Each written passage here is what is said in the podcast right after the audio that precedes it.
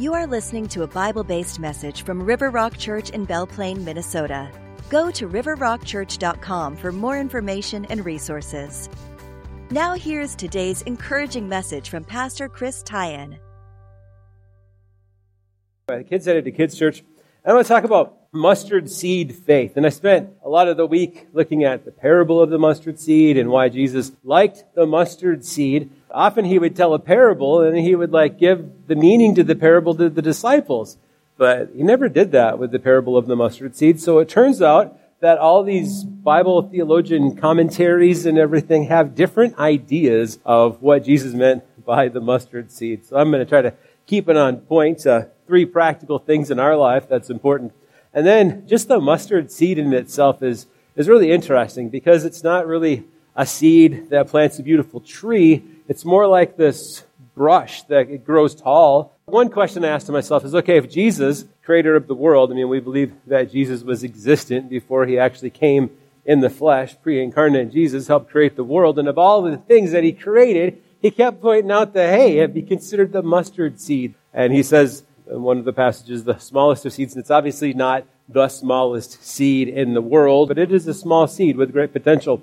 I don't really ever remember planting any mustard seeds, but I do remember a time when my wife and I, we were praying for a house to rent and couldn't find anything. And I always said I would never live on that side of Hopkins. And as we're praying for a house to rent, it turns out that some missionaries had a house for rent in that side of Hopkins, a couple houses down from the Dairy Queen there in downtown Hopkins right next to the mobile home park. Now it's beautiful gated townhomes. But anyway, that's where the missionary house was. And so we ended up renting that place. And it was a great place for us to live. Had a three car garage. Everything about it totally met our needs. It was a blessing. It's a house, normal house, just owned by some missionaries. They decided before they left the country that they would try to have something for themselves when they came back. So by buying a house and having somebody rent it, that meant when they came back, they would have a place to live. It was a good plan. But the house needed some work and the lawn wasn't taken care of. I try to be nice and everything, but I was trying to connect with the neighbors. I couldn't figure out what it was about these old guys that lived behind the house on the yards that were next to the house, but they didn't like me. And no matter what I did, I couldn't seem to befriend them. Every time it would rain, this one guy behind us would be out there on his riding mower, you know, it's like, oh, it grew just a little bit. I gotta go, gotta make my lawn look perfect. He had his perfect raspberry bushes. Everything about it was perfect. And then there was my yard that we got with this house and I would mow it and whatever. It had weeds, had these like beautiful little blue flowers in the weeds. Creeping Charlie. I didn't really think much of it, but then my father-in-law came out and he's like, do you realize that Creeping Charlie like grows everywhere? It like grows under driveways. It's really hard to get rid of and it's a mess. You don't want it. He's like, I'll come out and I'll take care of it. So he puts on his little hazmat suit thing and he comes out with a sprayer and he sprays it all and he kills off the Creeping Charlie and the old guys behind me. See, this is going on. Now they want to be my friend. Now they want to hear what I have to say. Turns out that it didn't necessarily dislike me, but they hated the creeping Charlie. So that was the offense that I didn't even know I had committed or uh, allowed or whatever. But once that was gone, then we could be friends. And that was a pretty awesome thing. But I guess the mustard seed is that kind of plant. That kind of plant that once you plant that little seed, it just grows and grows and takes over. So we look at the mustard seed. I wanted to just look at this passage in Luke 17, verses 3 through 10, about what Jesus is teaching his disciples and about faith. And we're going to watch a video about mustard seeds. And then we're going to talk about a bit about church planting because it's church planting Sunday for the Christian and Missionary Alliance. And we started as a church plant. We're still kind of like a church plant because we meet in the school. We've been around for a long time and we're a officially accredited church, but still, um, church planting is an awesome way to reach more people for Christ in the community. So we're going to talk about that in the short amount of time that I have. A mustard seed faith. So, all right, number one, faith for forgiveness. So Jesus is talking to his disciples about the way they're supposed to live among each other and the way that Christians are supposed to live their life. And he says, uh, verse 3, Watch yourselves. If another believer sins, rebuke that person. Then if there is repentance, forgive. Even if that person wrongs you seven times a day and each time turns again and asks forgiveness, you must forgive. And I think that in the Christian life, one of the hardest things for us to do, especially when we work alongside each other and serve with each other and stuff like that, is to not end up in conflict, to be quick to forgive. I've heard that there's missionaries that like leave everything and go to a, like, like a third world country and they're supposed to be on a team together and they can't get along. You know, they all have their own ideas and people get upset about different things and then it causes division in the body of Christ. So watch yourselves. So if a, it says here, if a believer sins, rebuke that person. Then if there is repentance, forgive. So if somebody offends you, then you go to them. And the Life Application Bible Commentary had this great list of things for effective confrontation about rebuking a fellow believer. And it's not that anytime you see somebody like doing some kind of sin, you go rebuke them, but if they've offended you, if they've done something against you, you go to them and you do these things. So rebuking a fellow believer requires care. Finding fault and expressing it effectively are delicate proceedings. People are easily offended. So you want to check your attitude. You want to make sure that you're truly caring about the person. Pray before you go. And then try these six steps. Pray for God's help in getting your concern across without generating antagonism or defensiveness. To approach the other person as a friend, not an adversary. Three, imagine the most innocent possible reason for the other's fault, not the most insidious or repulsive. Four, make your approach a series of gradual and mutual agreements. Uh, could I speak to you, or I'm having trouble with something? May I ask you about it? Uh, five, state your case once clearly. Repetition becomes the pounding of a sledgehammer. And six, express gratitude for the conversation, confidence in the friendship, and cordial expectations for the future. Show that you harbor no doubt that the matter has been solved. So you work on those relationships. And so I titled the message, Must, How Mustard Seed Faith Can Change the World. And the first one is if we can get along and we can work together and we can be quick to forgive. Again, uh, the offense or the sin is something against you uh, that you want to deal with. And then Jesus says, and it would seem so insincere. I mean, if you did something to a, like wrong, to hurt me or whatever, and then we talked about it and you said, oh, I'm sorry, forgive me, and then I forgave you, and you did it seven times a day, after a while I'd be like, um, are you serious about this? So Jesus was probably using hyperbole to say, you know, as the offenses keep coming, be quick to forgive. Be quick to forgive and to live in that way. And it is hard to forgive. And it is also hard to live a life that's totally free of sin. Now, you know, I've been a pastor for, I don't know what, 21 years. And every now and then I catch myself falling into sin and it's embarrassing and it makes me sad that I do it. And it's like a knee jerk reaction. And it's, it's tough, but I think it happens to everybody. So when someone sins against you or uh, does something wrong, try to think about, you know, why did they do that? Why did, why did they do that? So I conveniently threw out a half truth that was more like a lie, and then I just kind of ran with it. Now, I learned when I was a kid that you can spin yourself into a very deep hole by telling lies to the point that you tell so many lies you can't get yourself out. Now, that was before I was saved. Hopefully, I have, hopefully I don't do that now.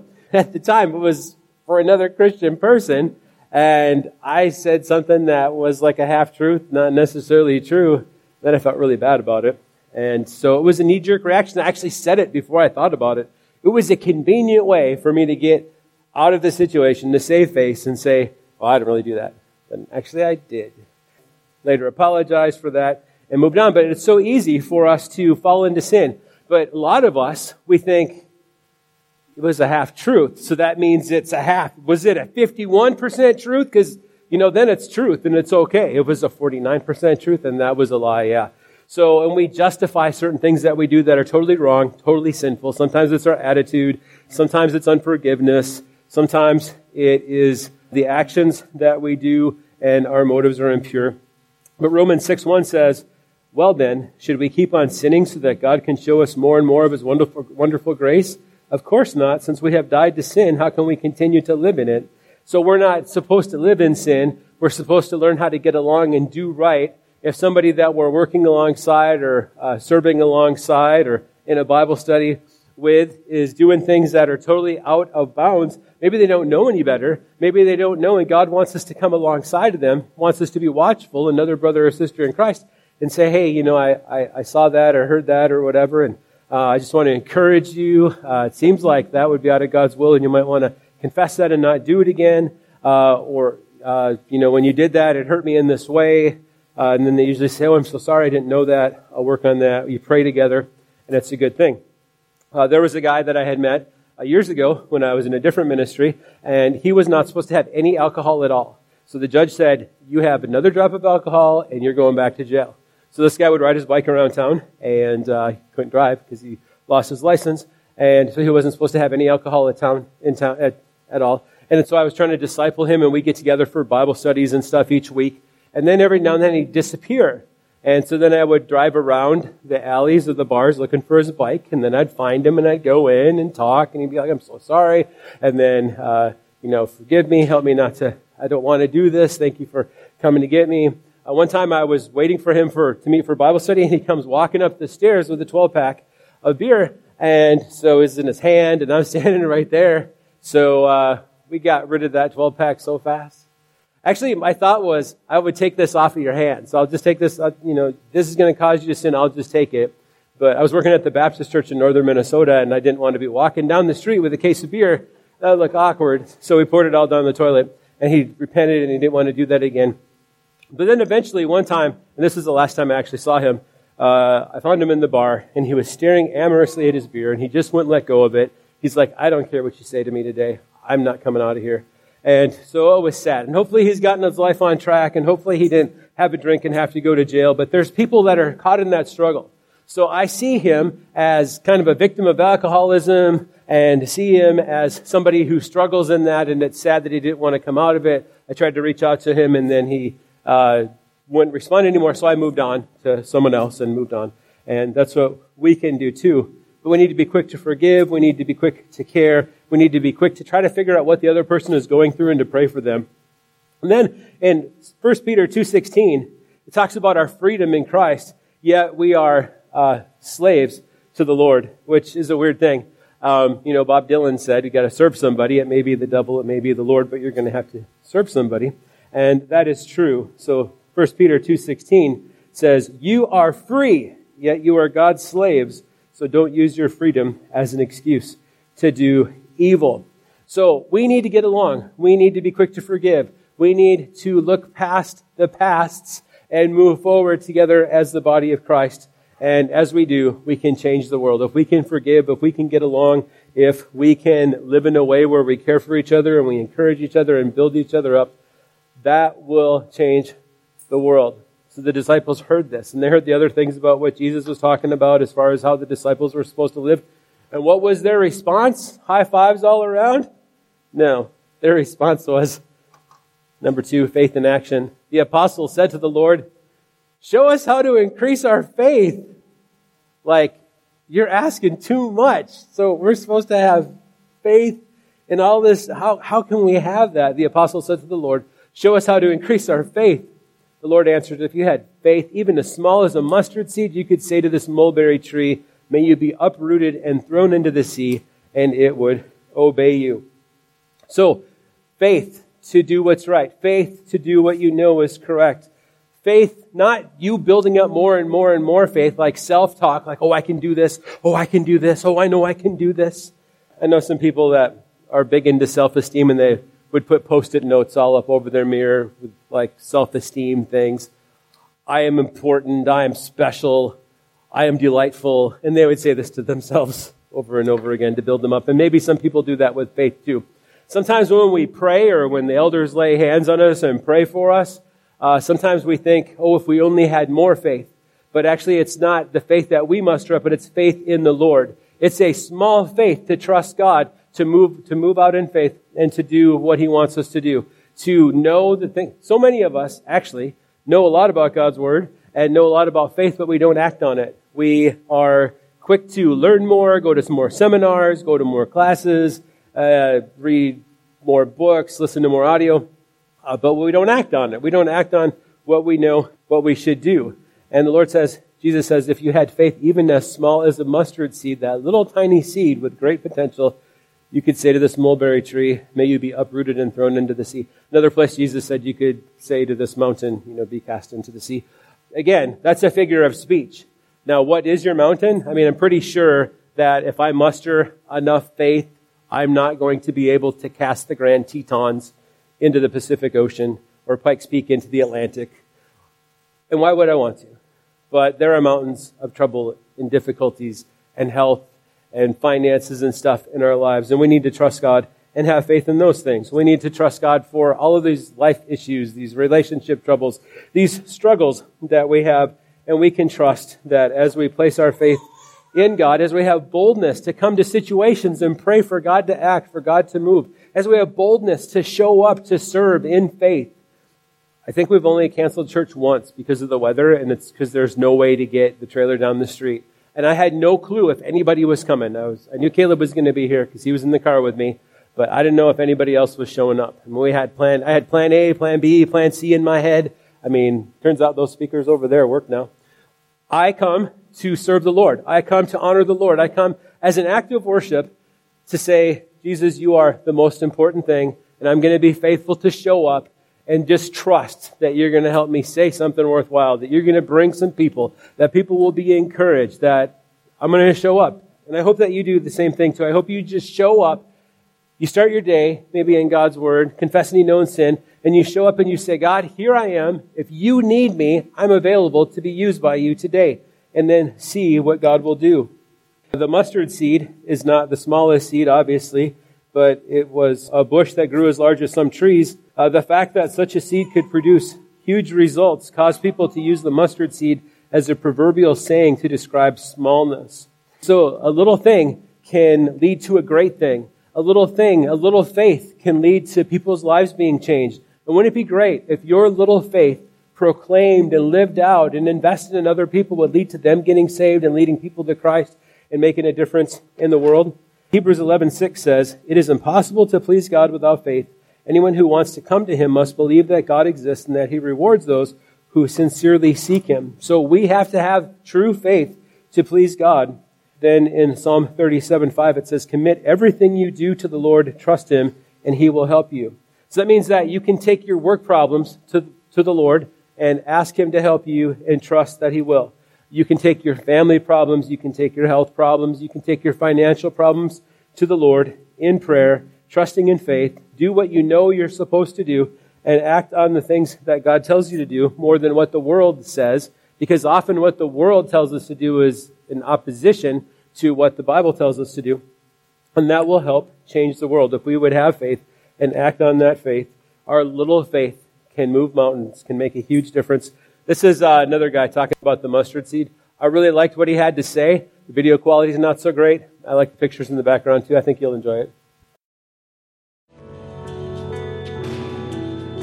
Jesus used to tell a lot of stories, and most of the stories dealt with the kingdom of God. He came to embody the kingdom and explain to the world what it meant to be a part of the kingdom. And he used parables. One of those parables he uses in Matthew 13, verse 31 The kingdom of heaven is like a mustard seed, which a man took and sowed in his field, which indeed is the least of all seeds. But when it is grown, it is greater than the herbs and becomes a tree, so that the birds of the air come and nest in its branches. What do we usually think about when we hear the mustard seed parable? Jesus comparing his kingdom to that of a mustard seed. I think a lot of times, because of our framework, which generally focuses on big things, we kind of like it that it starts out as something really small, but it turns into this huge thing. And I think we focus on the result of that huge tree, the biggest of all trees.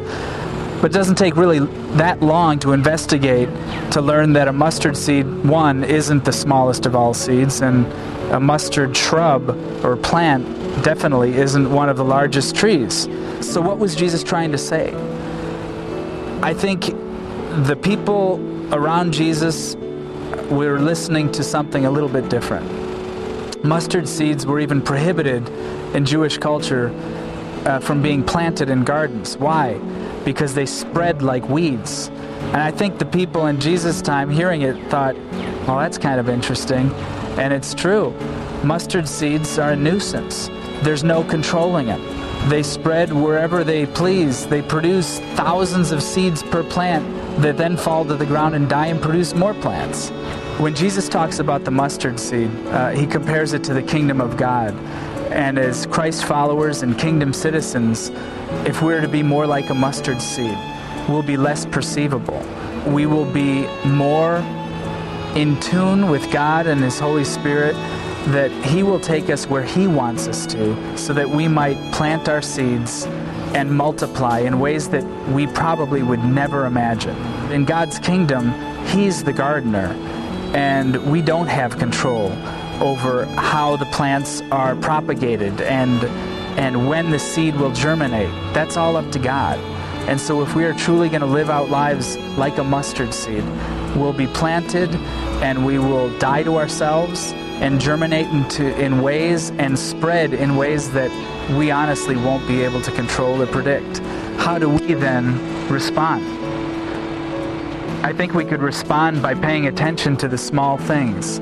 I think we could respond by accompanying and coming alongside God's seeds, which are His representatives of His kingdom here on earth today, forgotten and marginalized, and realize that they're the ones who are truly planting the kingdom among us.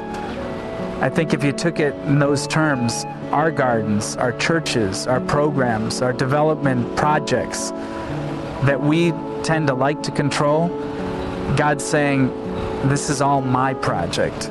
And what is my project? It's to restore all things, it's to make all things new.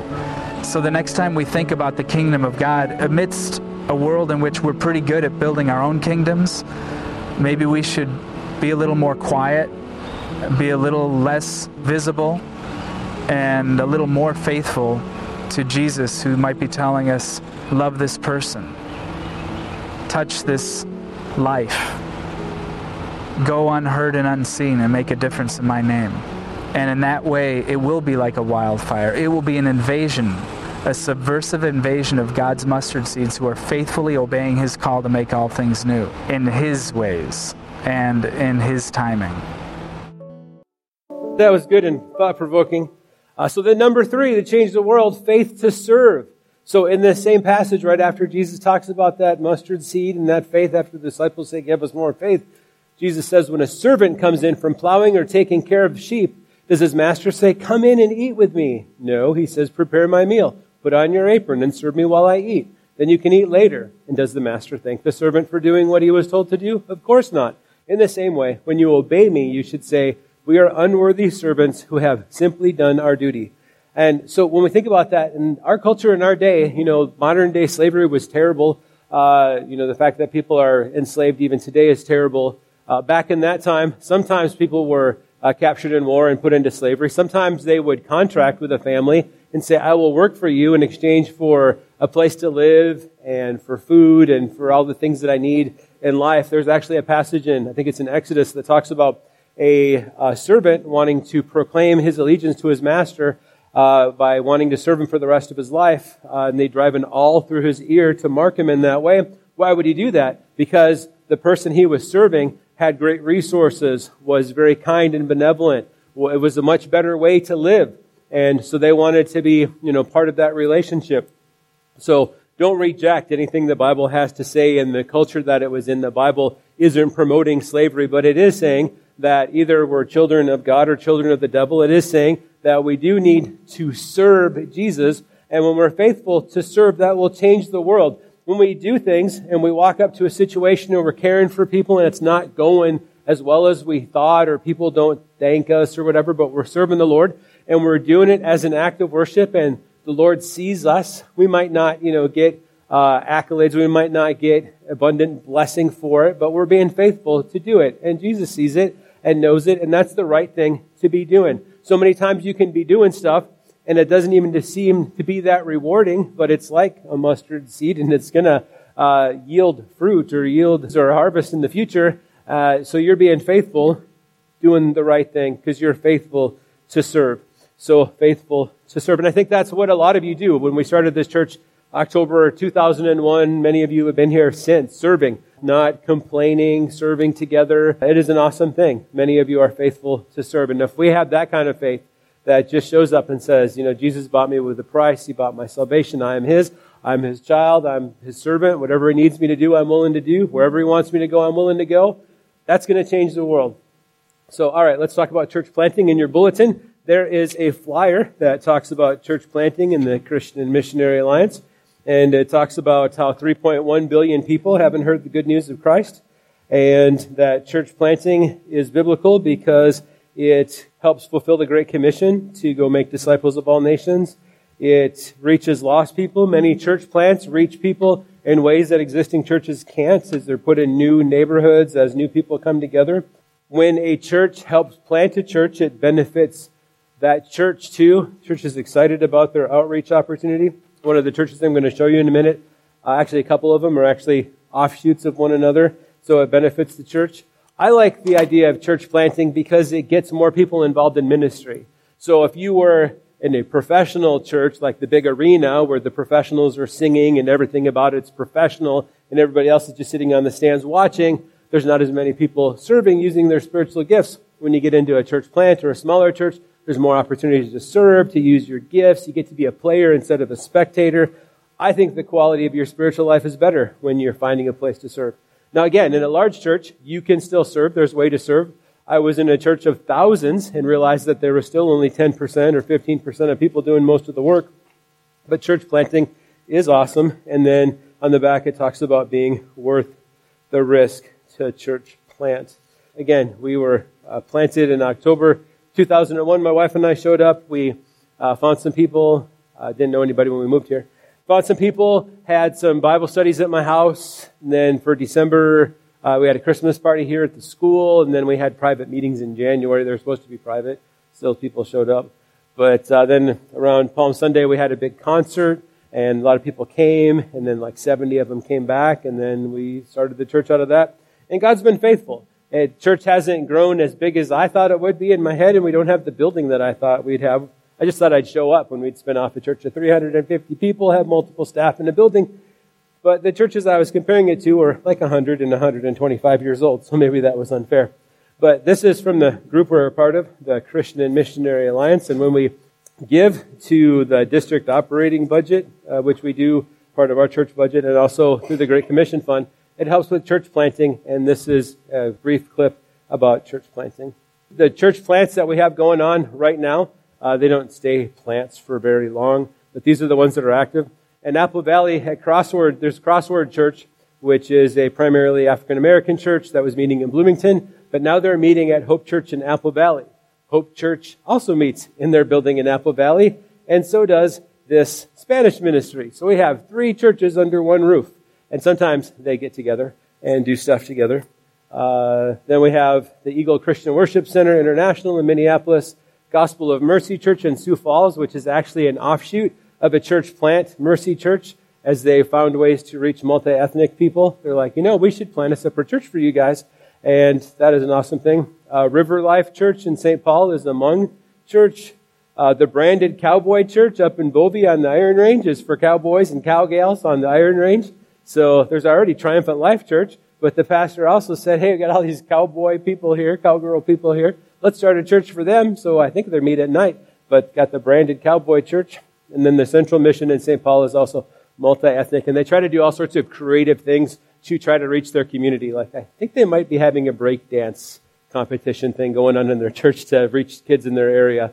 But the idea is, is to reach lots of people for Christ. Every person, no matter what language they speak or where they came from, matters. They all need to hear about Jesus. And those are the current church plants. And then there's the Zion Ethiopian Fellowship, or they call themselves the Zion Evangelical Fellowship, but they're Ethiopian, in Shoreview. And there's other church plants too but uh, those are some of the ones that uh, are going on right now. So here's this video. Thank you for celebrating Church Planting Sunday. Church planting is a biblical and proven way of reaching people with the good news of Jesus. And it happens when local churches like yours work together to raise up and send out leaders. We believe that all of our churches can have a part. Here, just one example of what God is doing the the desire of like, well, what does Eddie want to do in a city? I want to plant a church. I want to fill seats. I want to, I want to, I want to build a, I want to build a big church for Jesus. Though that is not in in itself a bad thing, uh, it might not be exactly what God was looking to do. So then we realize that it's really about following after Jesus. He connected people. Uh, he loved on them. He served them and he proclaimed the good news of Jesus. And so we realized that we had to get back to a simpler model of following Jesus and really encountering people. And naturally, the overflow of that, uh, the scripture says, the all by itself growth is multiplication. I knew I had a call to to do something more. What it was, yeah, I didn't know, but I just I just had a call. I knew I, I had to do more. The youth pastor came up and says, "How about you come out and help with the kids?" And so I started helping out with the with the children's church. And next thing you know, he says, "You, you need to start giving messages." You know, and again, I knew there was more that I needed to do. Once I gave my first message, that's when I knew, you know, that it, I was called to, to do to do more than just go to church. And, I'm praying, what do you want me to do, Lord? Because I know I, I'm supposed to do more than this. And this is when Eddie came in and says, "Hey, I'm starting an internship. I've seen a change in you. Would you like to Would you like to apply for it?" Mike started serving, getting involved in all areas of ministry. He was an elder at the church, and but really felt the call to that God was calling him the pastor and, and pastor congregation. Uh, that's where the Lord, I believe, put on my heart to go. Um, it was an area of the city that was growing. There's brand new developments going on there. Since then, we've been, what I say, we've been in training. You know, God's teaching us how to how, how to be a church and be a team for His glory. I'm from Puerto Rico, the uh, town called Yauco, Puerto Rico, and I had that passion for for ser- serve the Lord and and you know and, and to do outreach and and to share the gospel with the whatever people that I know. So in that process, I met Eddie. I got that burden that I wanted to share what God did in my life and my family to my people. We started another congregation in Spanish because there was a huge Spanish population moving into our city. I, I approached my wife and I said, you know, I think it's time for us to, you know, to launch and, and help Eddie. And I applied for internship, and then uh, and here I am. I'm excited about the uh, Archie's passion for outreach in the community. I think it's going to be phenomenal. The fact is that every church plant has a unique story, including yours. Have you ever stopped to wonder where you might be if someone have not answered God's call to plant the church you are sitting in right now? We plant churches because it's biblical. It benefits the planting church, and Jesus wants to make himself known to the lost, hurting, and overlooked. If you sense God nudging you to become part of a church planting effort, talk to your pastor. There may soon be opportunities in your community or district where you can make a kingdom difference.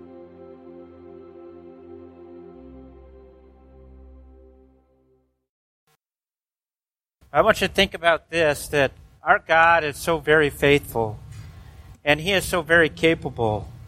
And uh, He calls people from all different walks and all different ages and all different times to serve. And it's not dependent on our own qualifications, it's dependent on the ability of God to use us.